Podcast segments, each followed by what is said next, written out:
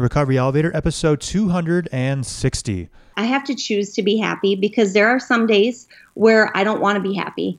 And if I let myself continue to follow that, it's not going to end well.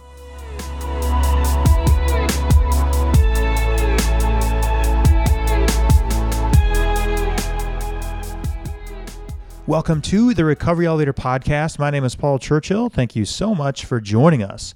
On today's podcast, we've got Lisa. She took her last drink on December 17th, 2017.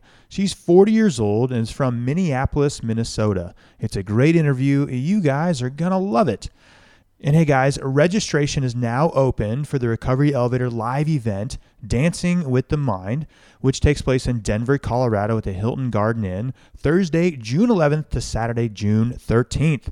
You'll learn how to create your future alcohol free self that no longer needs alcohol and draw it to you like a magnet in the present moment.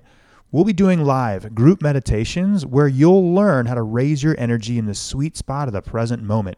In addition, you'll build those lifelong in person connections with others who don't drink. This event, like all Recovery Elevator events, is going to be fun, and I hope to see you there. Go to recoveryelevator.com for more information and to register.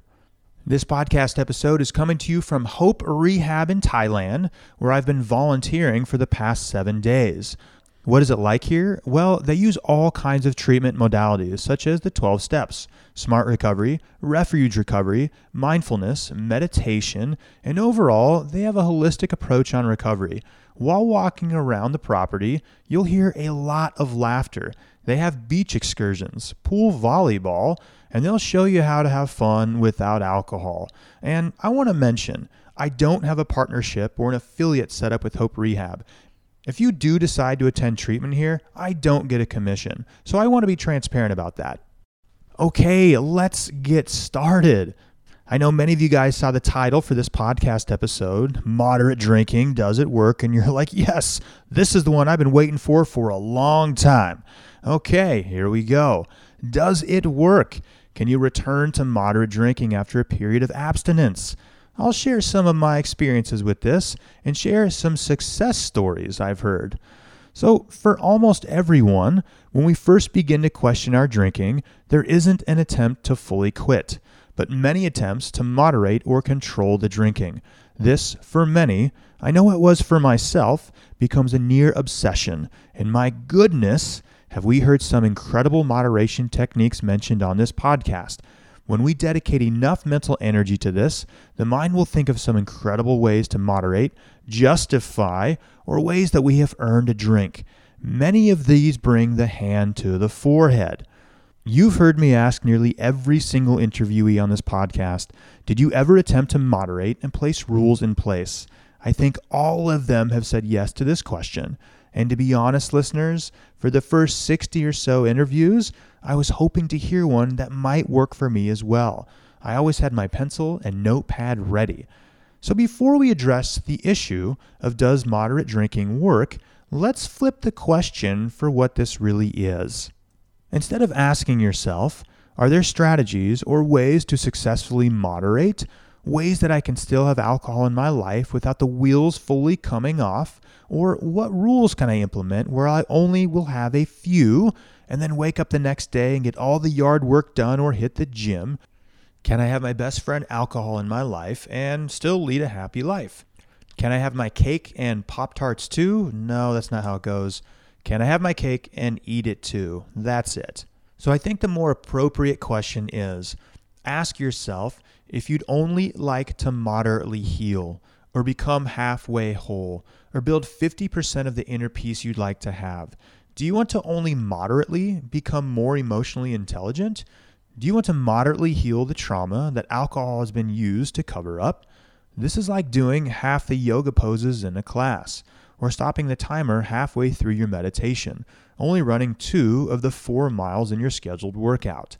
The question isn't, can I still have alcohol in my life, but It's do you want to be a moderate version of your authentic self? Or do you want to moderately build altruistic connections with others? Or do you want to partially or moderately find out who you really are? Only part way get to know the true you. Or release only a little bit of the emotions that have been holding you back in life. So we can have a lot of fun with these questions and go on for days, but I think you get the point. It's not a question of can I moderately drink, but how much healing do you want to take place? So, those are perhaps the more applicable questions to ask. Once you become clear on what the question really is, the answer will always be of course. You like to heal 100%. Of course, you want to be the most authentic, powerful version of yourself without moderately suppressing that with poison. Then, of course, you'll realize alcohol isn't in line with that goal. If you want to fully build that inner peace and be able to roll with the punches that life throws your way, then moderate drinking isn't an option. Because here's what happens the moderate drinking plan is going dandy until life doesn't throw a punch your way, it throws a full on haymaker your way, and the moderation component of the plan gets thrown completely out the window then you're not back to square one, you're actually in a worse spot. So, are there any success stories of moderate drinking? Sure, I've heard tons. I just haven't heard any that have worked in the long run. I even thought I found one of a legit return to moderate, controlled drinking. It was with a gentleman I deeply revere, who, after staying away from alcohol for quite some time, who had dedicated his life to yoga, to mindfulness, to meditation, who swore that he completely rewired his brain through these practices, he began to drink again, with impunity. And I'll be honest, I even said to myself, interesting, maybe I could. But I quickly squashed that thought. My life is so much better without alcohol. Why even mess with that? Well, sure enough, about eight months later, this gentleman reached out to me when he got out of treatment and he said, Paul, I'm done with alcohol for good. I even recall hearing a couple years ago of a moderate drinking course, a program, and an online community similar to Recovery Elevator and Cafe RE. I then heard the founder went off the grid for quite some time, later to resurface saying moderate drinking didn't work for this person either.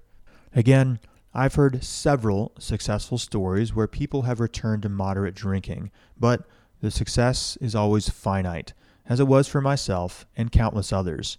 For some, especially if binge drinking was part of your story, there are some permanent changes in the brain that will make any attempts to moderate drinking difficult to near impossible.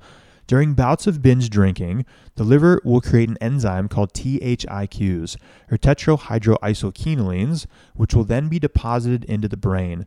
These find permanent residency in the brain and will make it incredibly difficult to near impossible to stop drinking once someone has started, even if you've been away from the booze for quite some time. This is why some people pick up right where they left off after a significant amount of time away from alcohol. So, listeners, I'm sorry if I took the wind out of your sails with this episode, that you were listening in hopes there was a sequence of steps or strategies you could try to moderately drink with success. I personally haven't found one. And once someone has recognized they have a drinking problem, I haven't heard of a long term success story from them either. I'll keep my experience with this short. Myself, like many of you, tried hundreds of ways to successfully moderate, and it didn't work. But here's the good news I remember how liberating it was when moderate drinking was just off the table. How much mental energy was freed up when I stopped dedicating thoughts toward this. And studies show small decisions and big decisions take the same amount of brain power. Once I made one decision each day, which was, I'm going to do my absolute best not to drink today, things got so much easier. I had so much more energy in the brain.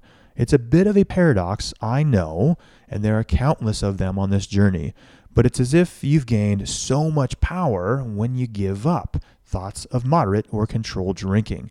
When I quit trying to moderate my alcohol consumption, I became stronger. I know it doesn't make much sense, but let's roll with it. So, before we conclude this topic, I want to throw one more thing out there.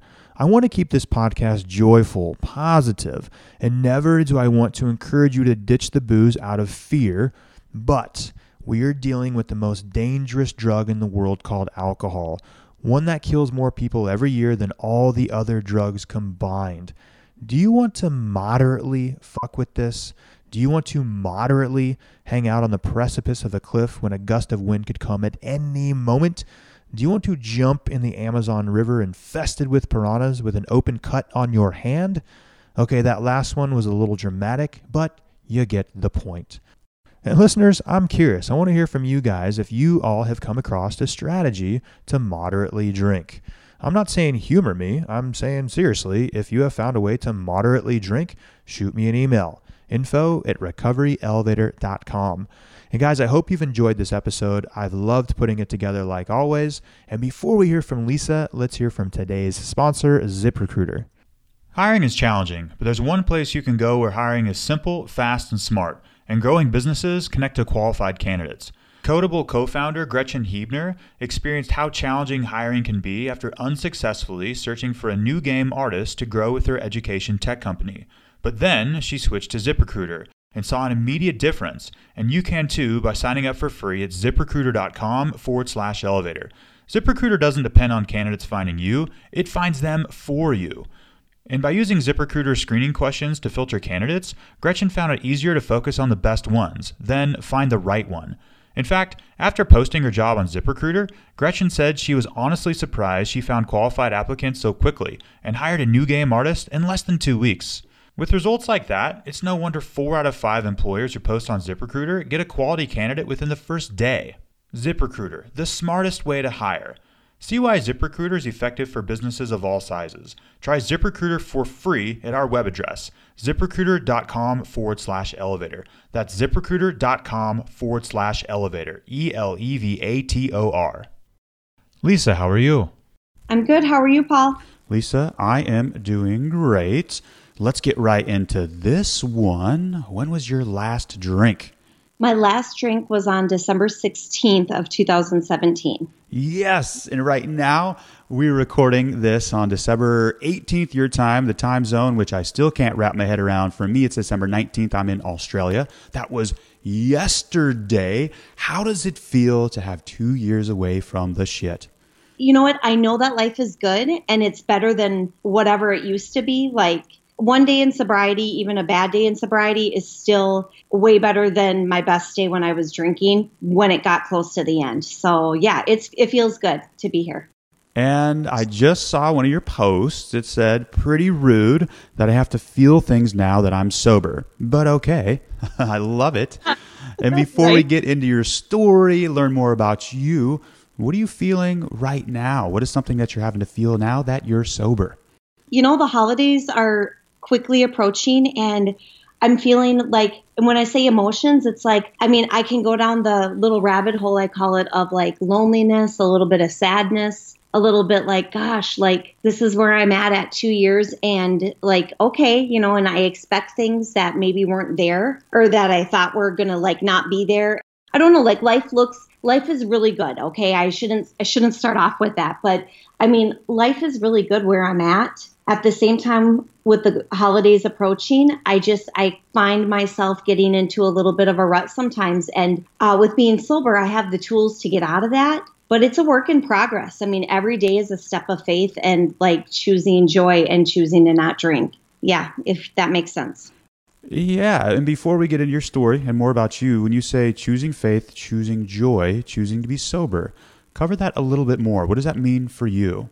Um, it means that every morning before my feet hit the floor, I would like to say I get on my knees and pray, but I usually just lay in bed and pray because that takes too much work and it's cold in Minnesota. so I'm not quickly out of bed. Bed's more comfortable, right?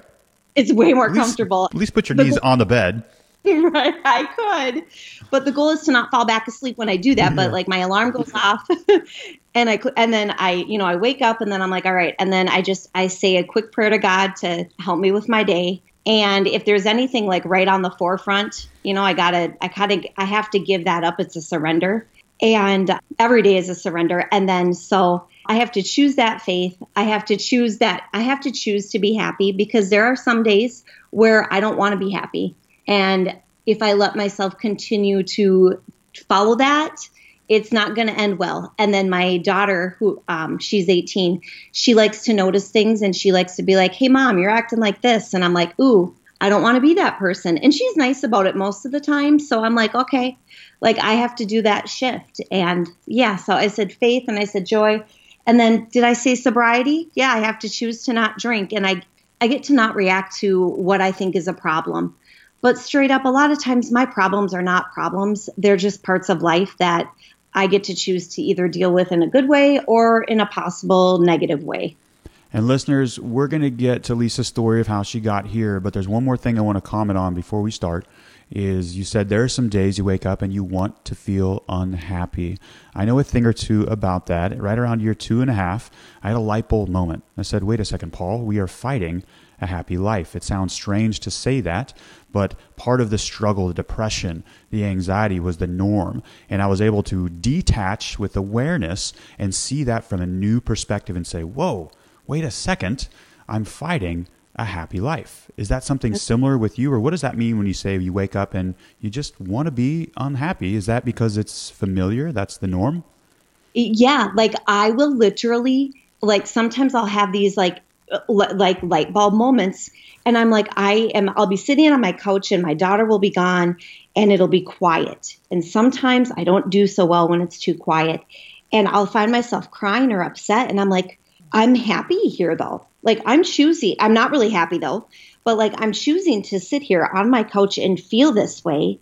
And this is a comfort zone for me but i was so in that comfort zone of being of being sad and crying and feeling sorry for myself for so many years when I was drinking that it's almost like it's really easy to fall back into that behavior. And that's what two years of sobriety, like, or like maybe this was like at a year and like 10 months, but it's like I think of that and I'm like, wait a second, like this is a bad habit. This is a bad, and I don't want to say a bad habit, but this is a habit that I used to have all the time. So now when it creeps in, I mean, sometimes it straight up pisses me off.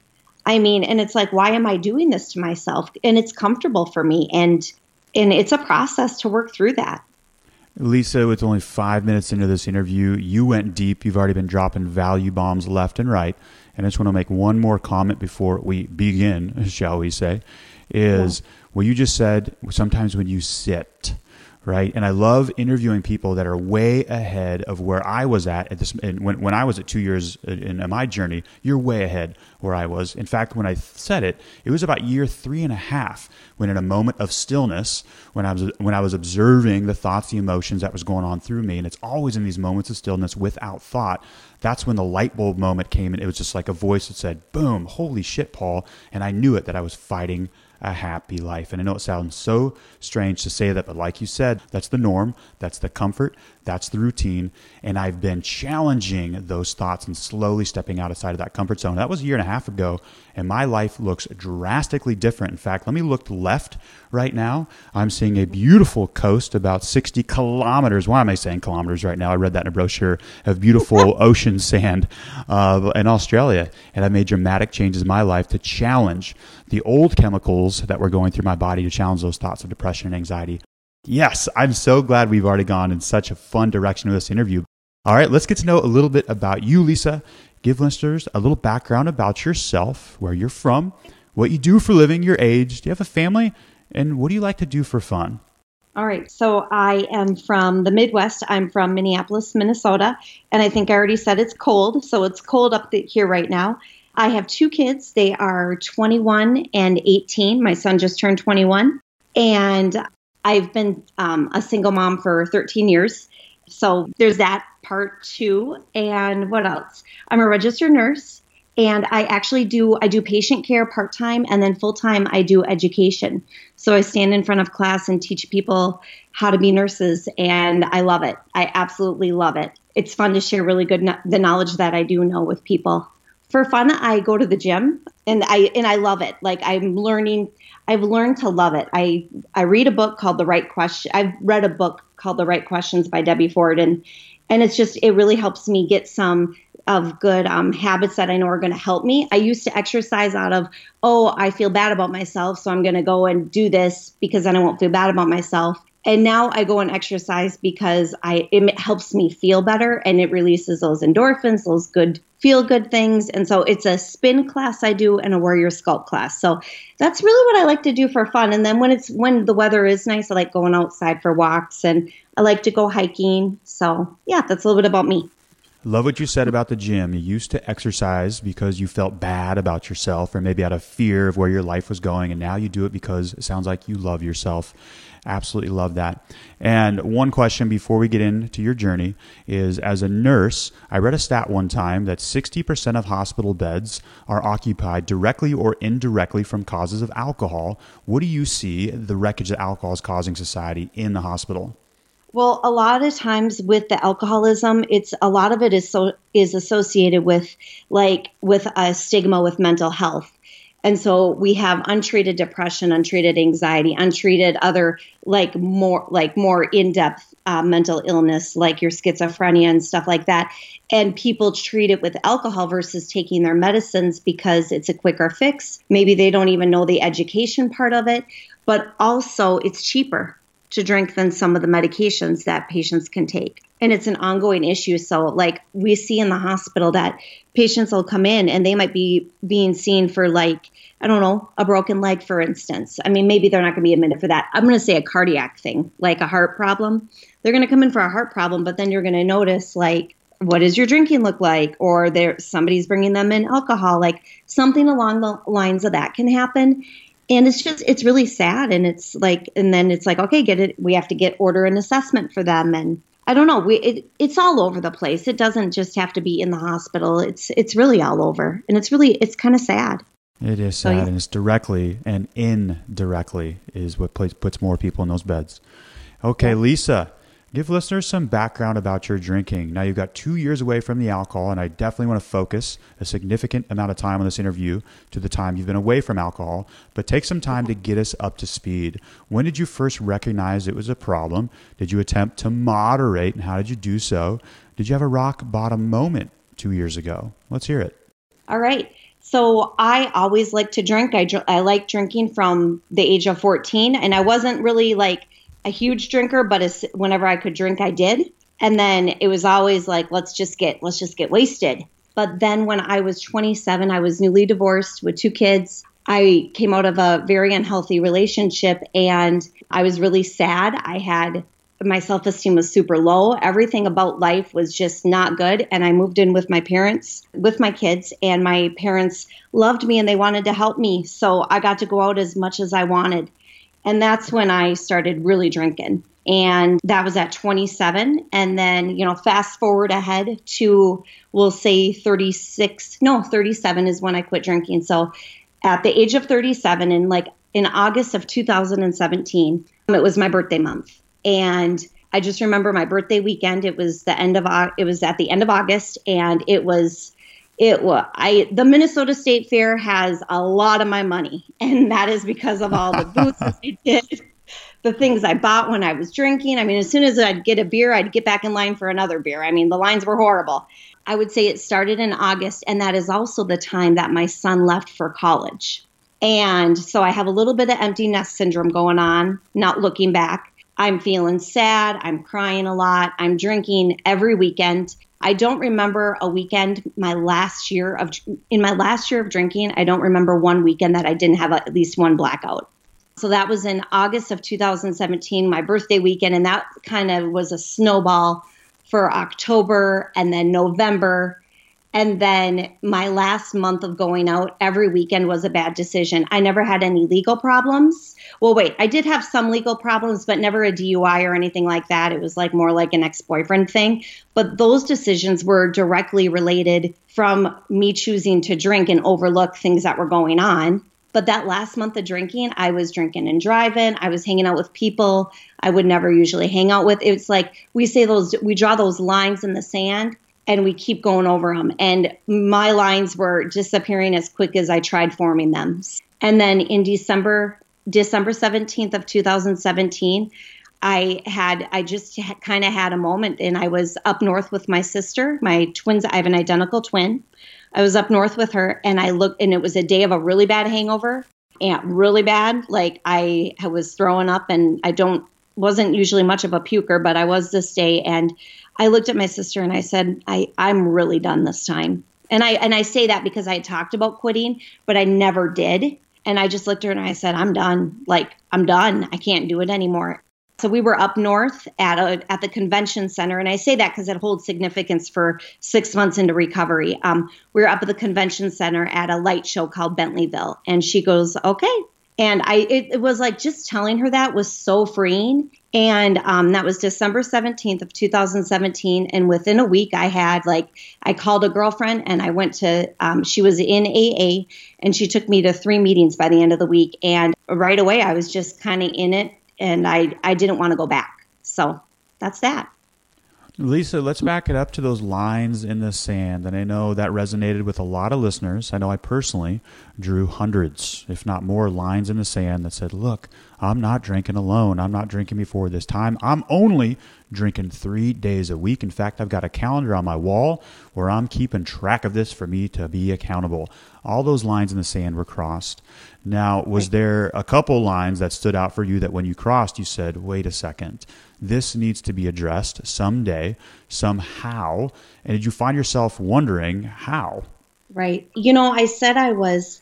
So I said I would. Um, I drink and drove, but one of the. T- I mean, whenever when I say I was, I would. I liked to say I'll be sober cab, and that meant that I was going to have three or four, maybe five or six, and then I would just be the one to drive us home. And and I do live further out from the city, about 25 miles, and and one night I was out with a girlfriend and I said I would drive home and and I did drive home and then we ended up with people at my apartment after because I wanted to invite strangers over. I was pretty known for that.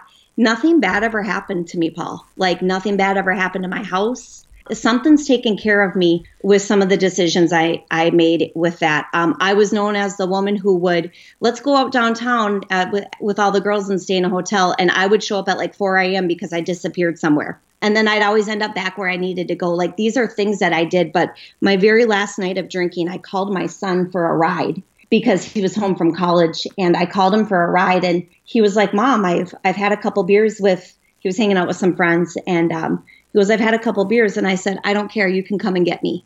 Wow. What did he say?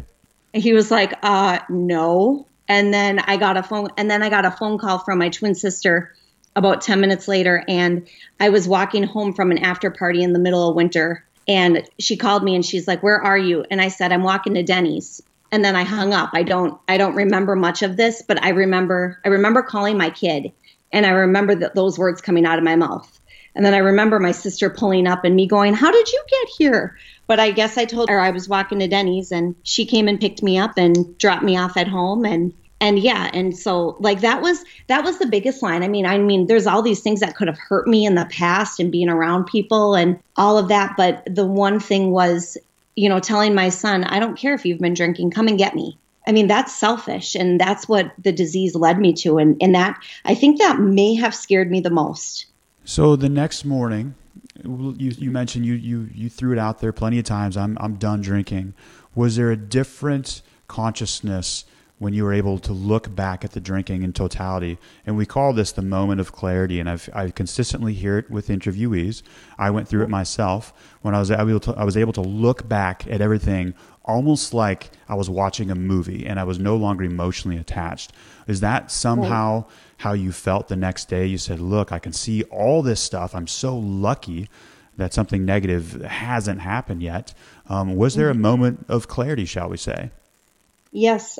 So super quick, I I went up north with my sister that day for that light show, and I was hungover and I puked the entire way up in the car. And she actually suggested leaving me at a gas station to have my kids come and get me halfway up because she didn't want me in her car but she brought me with anyway. And I say that because it was it was that bad. But when we got up north and we got to the light show, I got out of the car and it was getting dark out and because we were at a Christmas light show and I was we were just walking up to the convention center and I saw the name convention center And I just looked up at the lights and something just came over me. And I looked at my sister. And this time when I said I was done, I believed it. I, I something in me just believed it. And I really love Christmas too. Like that's always been my favorite holiday. I don't know if that resonated with me because then we walked through a beautiful light show. And I just remember the entire walk going through that Christmas light show outside and it just being so beautiful.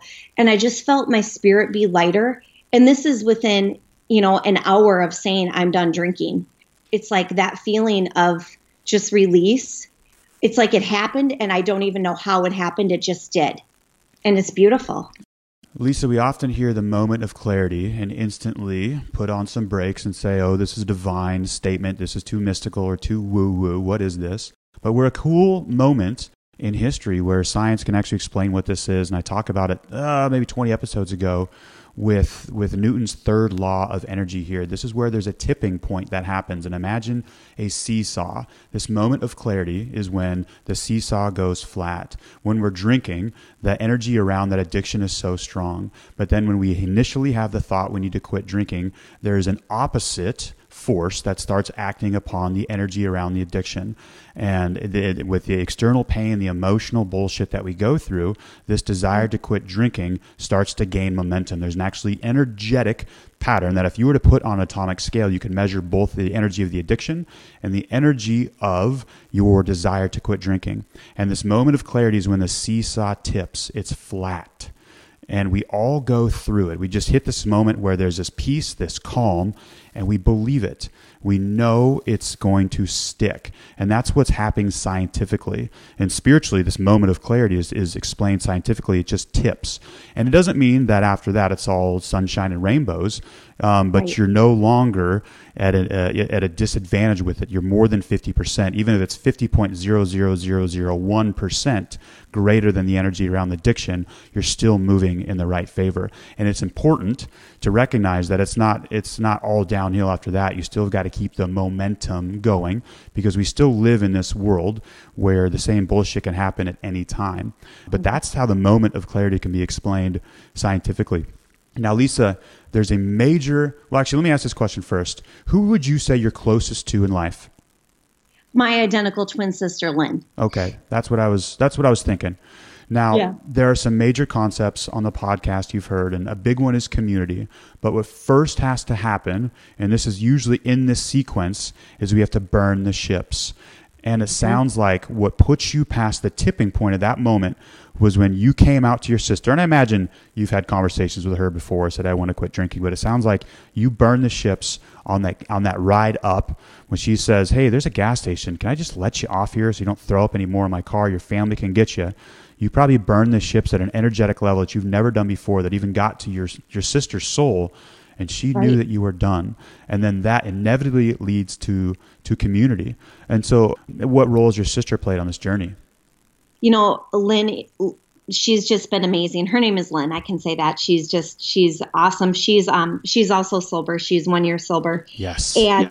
but um this is what's cool i mean this is her story i don't want to say too much on that part but like she has played a vital vital role. When I was three months sober, I remember calling her on a Friday night and it was like 10, 11 o'clock at home and I was just crying.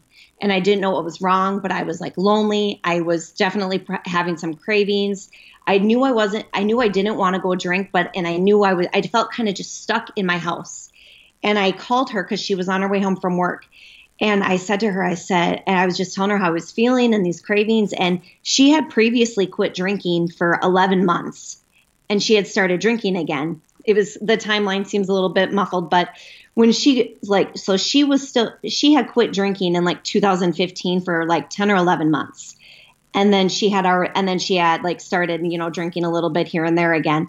And I called her, and mind you, I'm three months sober, and she is still drinking. And she said to me, she goes, If I were you, I would never come back out here. Don't do it. It's not worth it.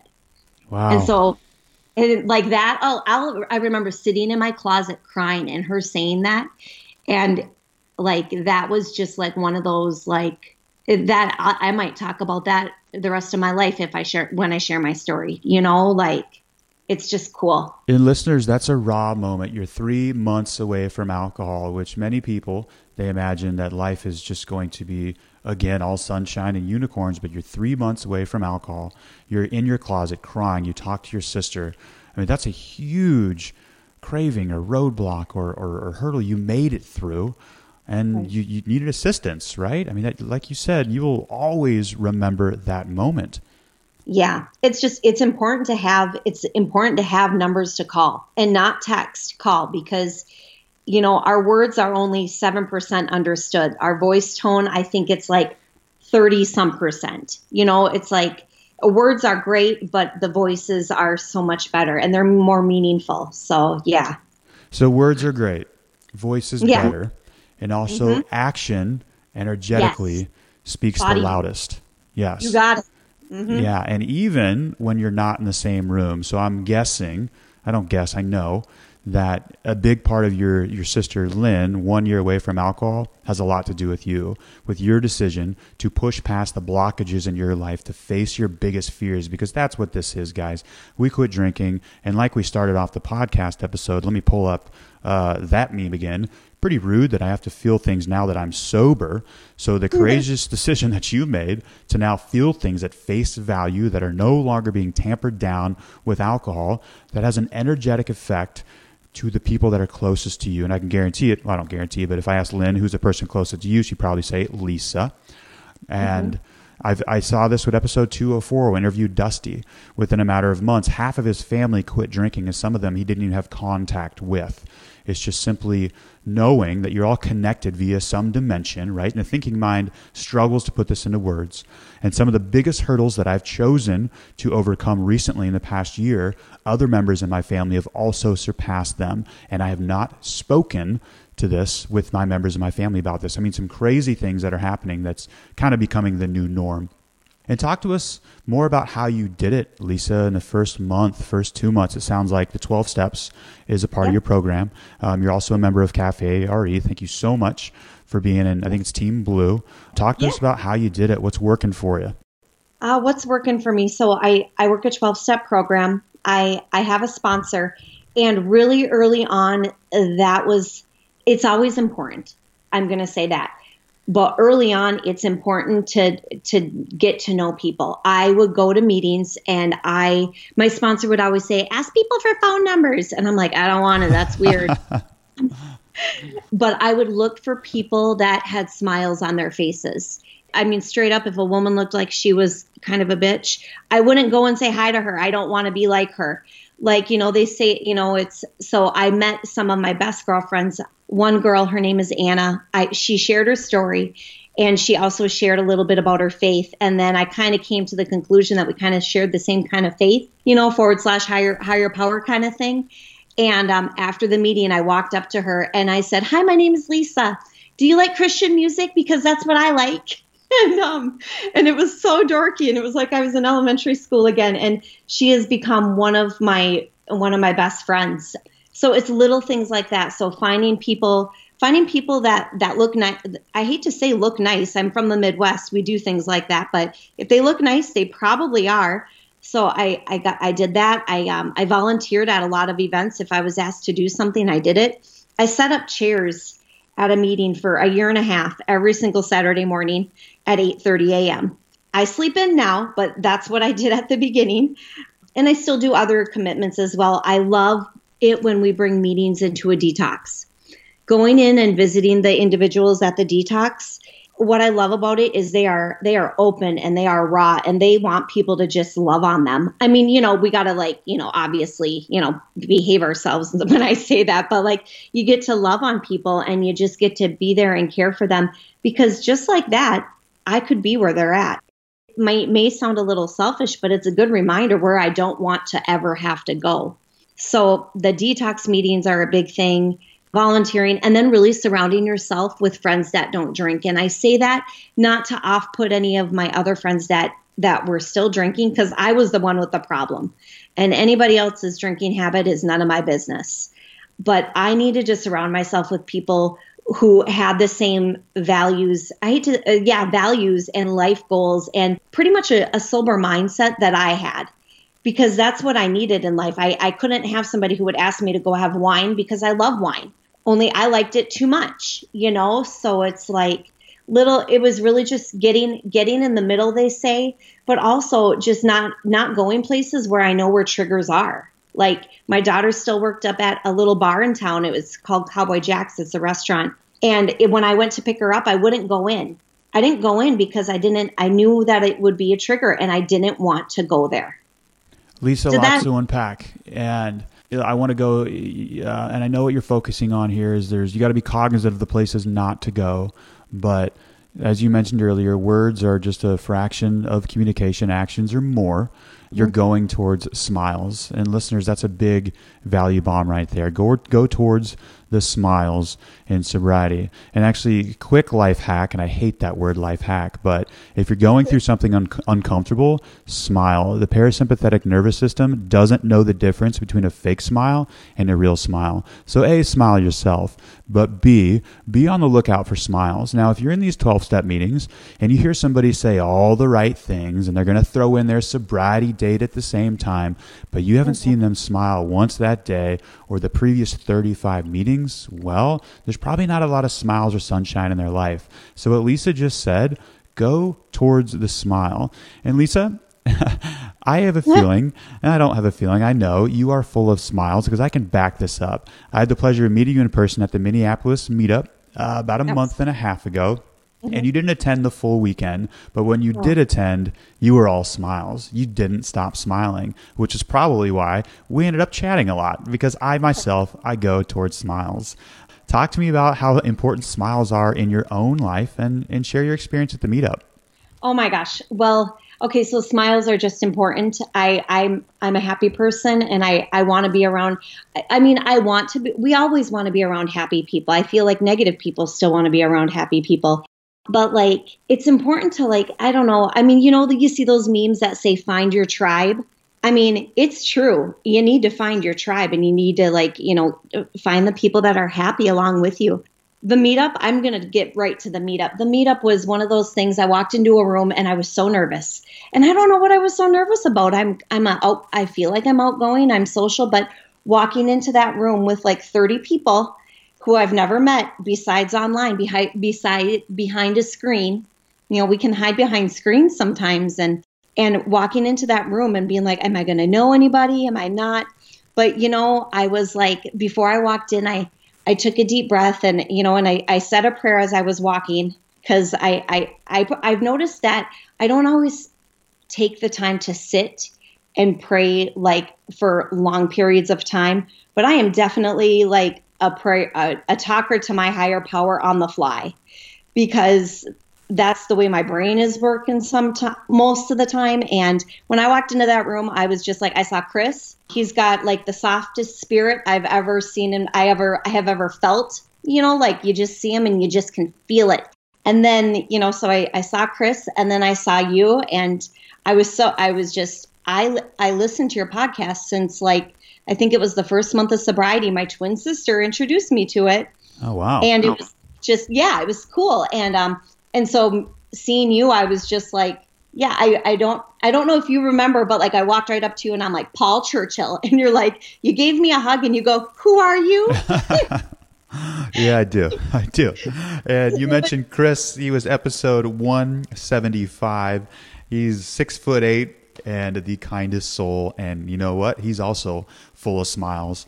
Um, yeah. And like energies attract like energy. And earlier you said, you know, even though negative people, of course, at the surface level, you'd ask them, unhappy, negative people, yeah, I want to surround myself with happy people. And, and I think I do that but energies like other comfortable energies. And I've been to some AA meetings where, yeah, the people are sober, but there's a lot of negative and uncomfortable energy in the room. And there's nothing wrong with that, actually. I'm not saying it's right or wrong, but keep going to an AA meeting until you find the vibrational match which feels best for you. And for me, I define one where there was more smiles. And at these Cafe RE events or meetups or recovery elevator meetups that you don't have to be part of Cafe RE to, to go to these meetups. We've got one tomorrow in Brisbane or the Gold Coast area. We're going surfing in the morning, and then we've got uh, we were doing dinner on the beach at a pavilion. It's just going to be full of smiles. And you've you've commented earlier on the importance of community, and I fully agree with that. That's a huge one. But we first have to get honest with ourselves and hit that tipping point where we have the moment of clarity. And we burn everything. We burn the ships, and we know after that it's it's game on. There's no looking back. Um, and Lisa, right. I want to I want to chat with you. You just hit two years, and first off, sweetheart, I want to say nice job. And, and can you just sit with that for a second? And regardless of what you're feeling, and recognize the mile the milestone. You doing okay? Yeah, I'm good. I'm yeah. good. Thanks yeah. for seeing. I'm like, because ah, it's it gets hard. Like like I had said earlier, you're like, how are you doing? And I'm like, you know how sometimes when people ask you how you're doing, it's like you just want to say back to them, I'd be doing fine if you didn't ask me how I was doing. And I was ready for this interview and everything, but at the same time, at the same time, I'm like, am I in? Is my heart in? My heart, you know what? My heart is in the right place. Sometimes this time of year, though, my head isn't always in the right place. And I say that because, you know, we, I think that as as a whole, I mean, it's Christmas time and we have a lot going through our minds. We have lists of things to do, stuff we want to, for me, get my kids, extra work shifts to do that, and then plus, you know, regular life on top of that. And it gets to be a lot and it can get really messy. And if it gets messy, then I, I lose my spirit and and I don't ever lose my heart, but sometimes my heart doesn't feel as whole. Does that make sense? It makes perfect sense. And I appreciate you being raw authentic and honest of what this journey can look like. And what what did you let's talk about expectations for a second. What did you expect yourself to feel like? What did you expect to look like? And then what is it actually like?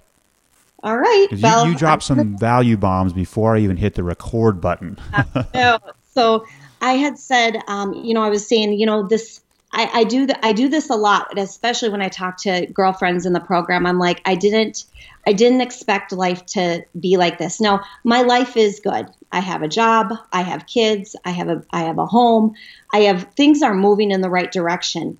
Again, if I sit with myself enough and decide to like go down that, I'm expecting at two years of sobriety to be top notch, have every like my expectations were, oh, everything's gonna work out I'm going to, my kids are going to be, be like wonderful people. They're not going to have any type of possible drinking problems. Not to say they do, but my son just turned 21. I'm a little concerned.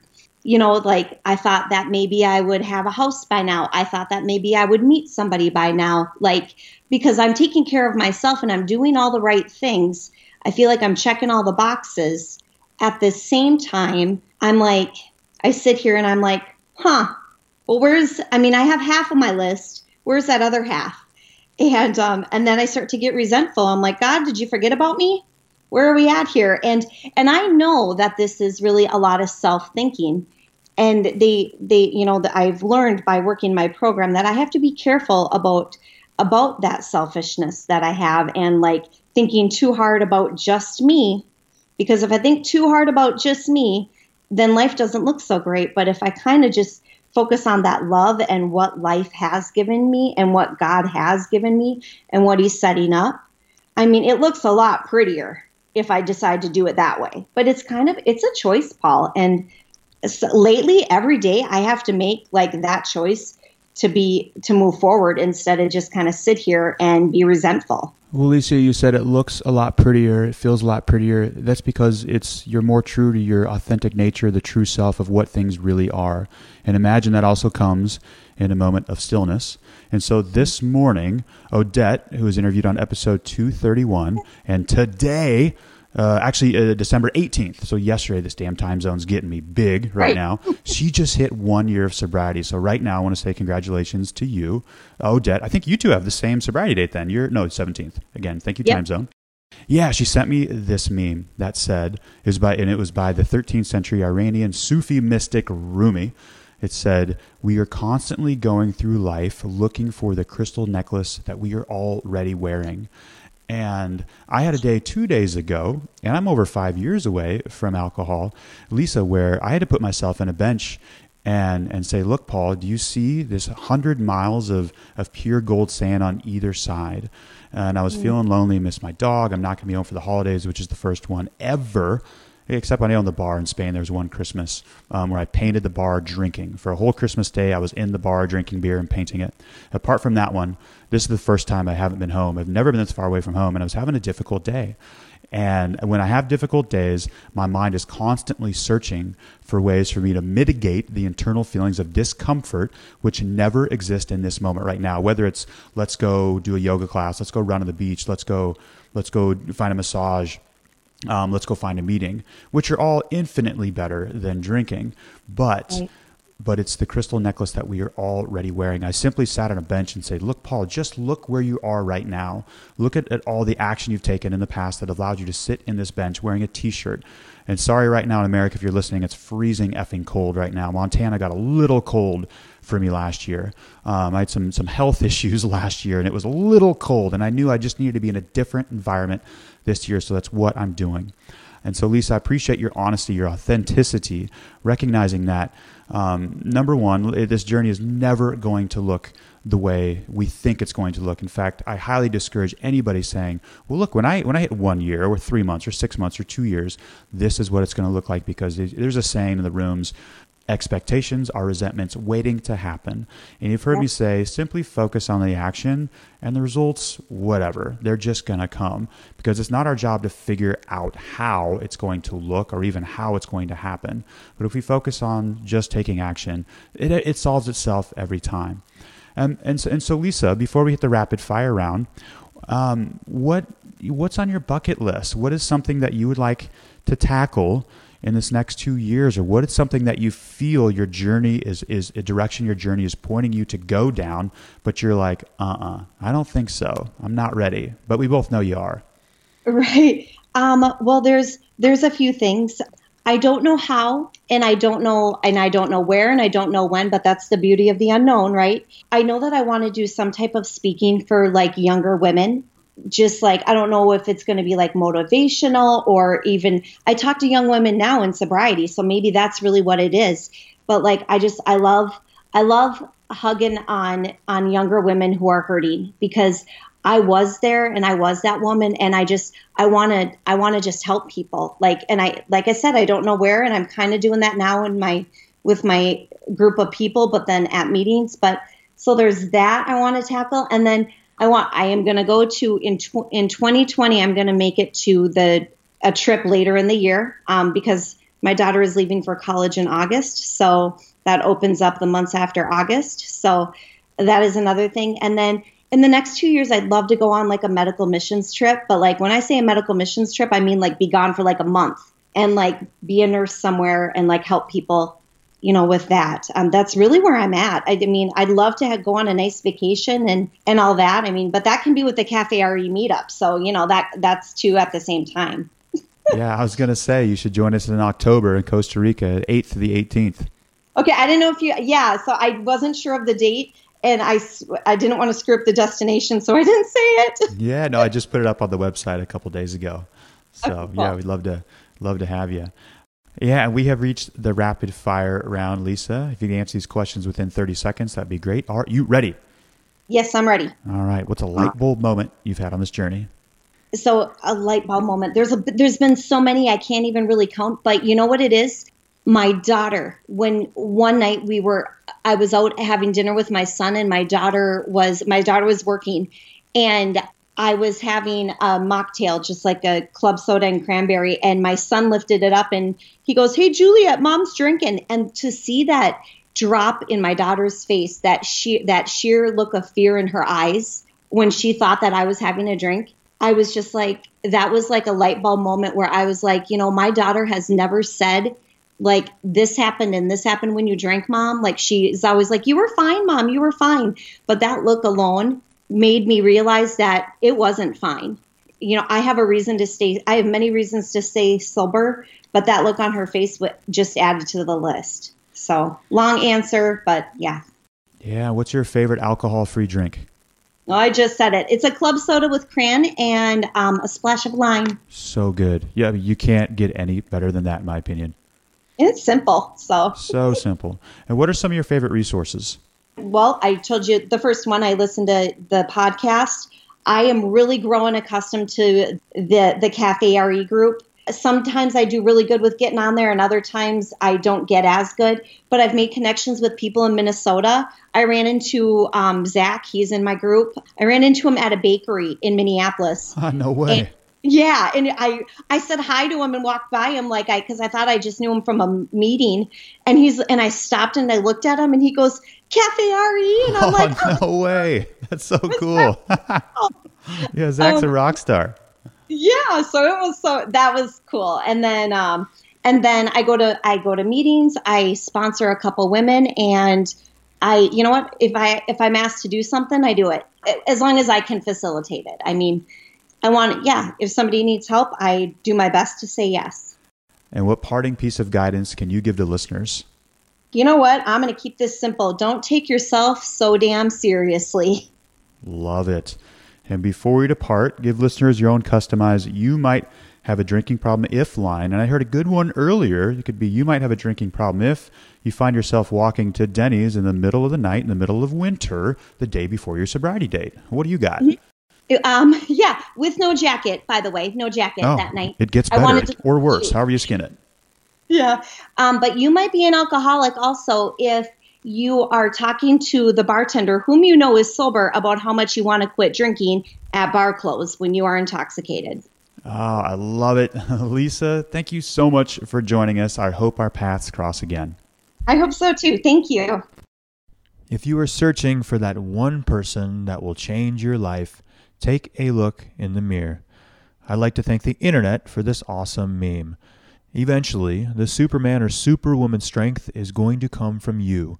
You are supported from all angles in life your family, loved ones, friends, nature, sunsets, myself, the podcast listeners. But you're the one that will be making this change. When will it be? When is the day the line in the sand isn't crossed? Let's go with right now. Recovery Elevator, go big because eventually we all go home. I love you guys.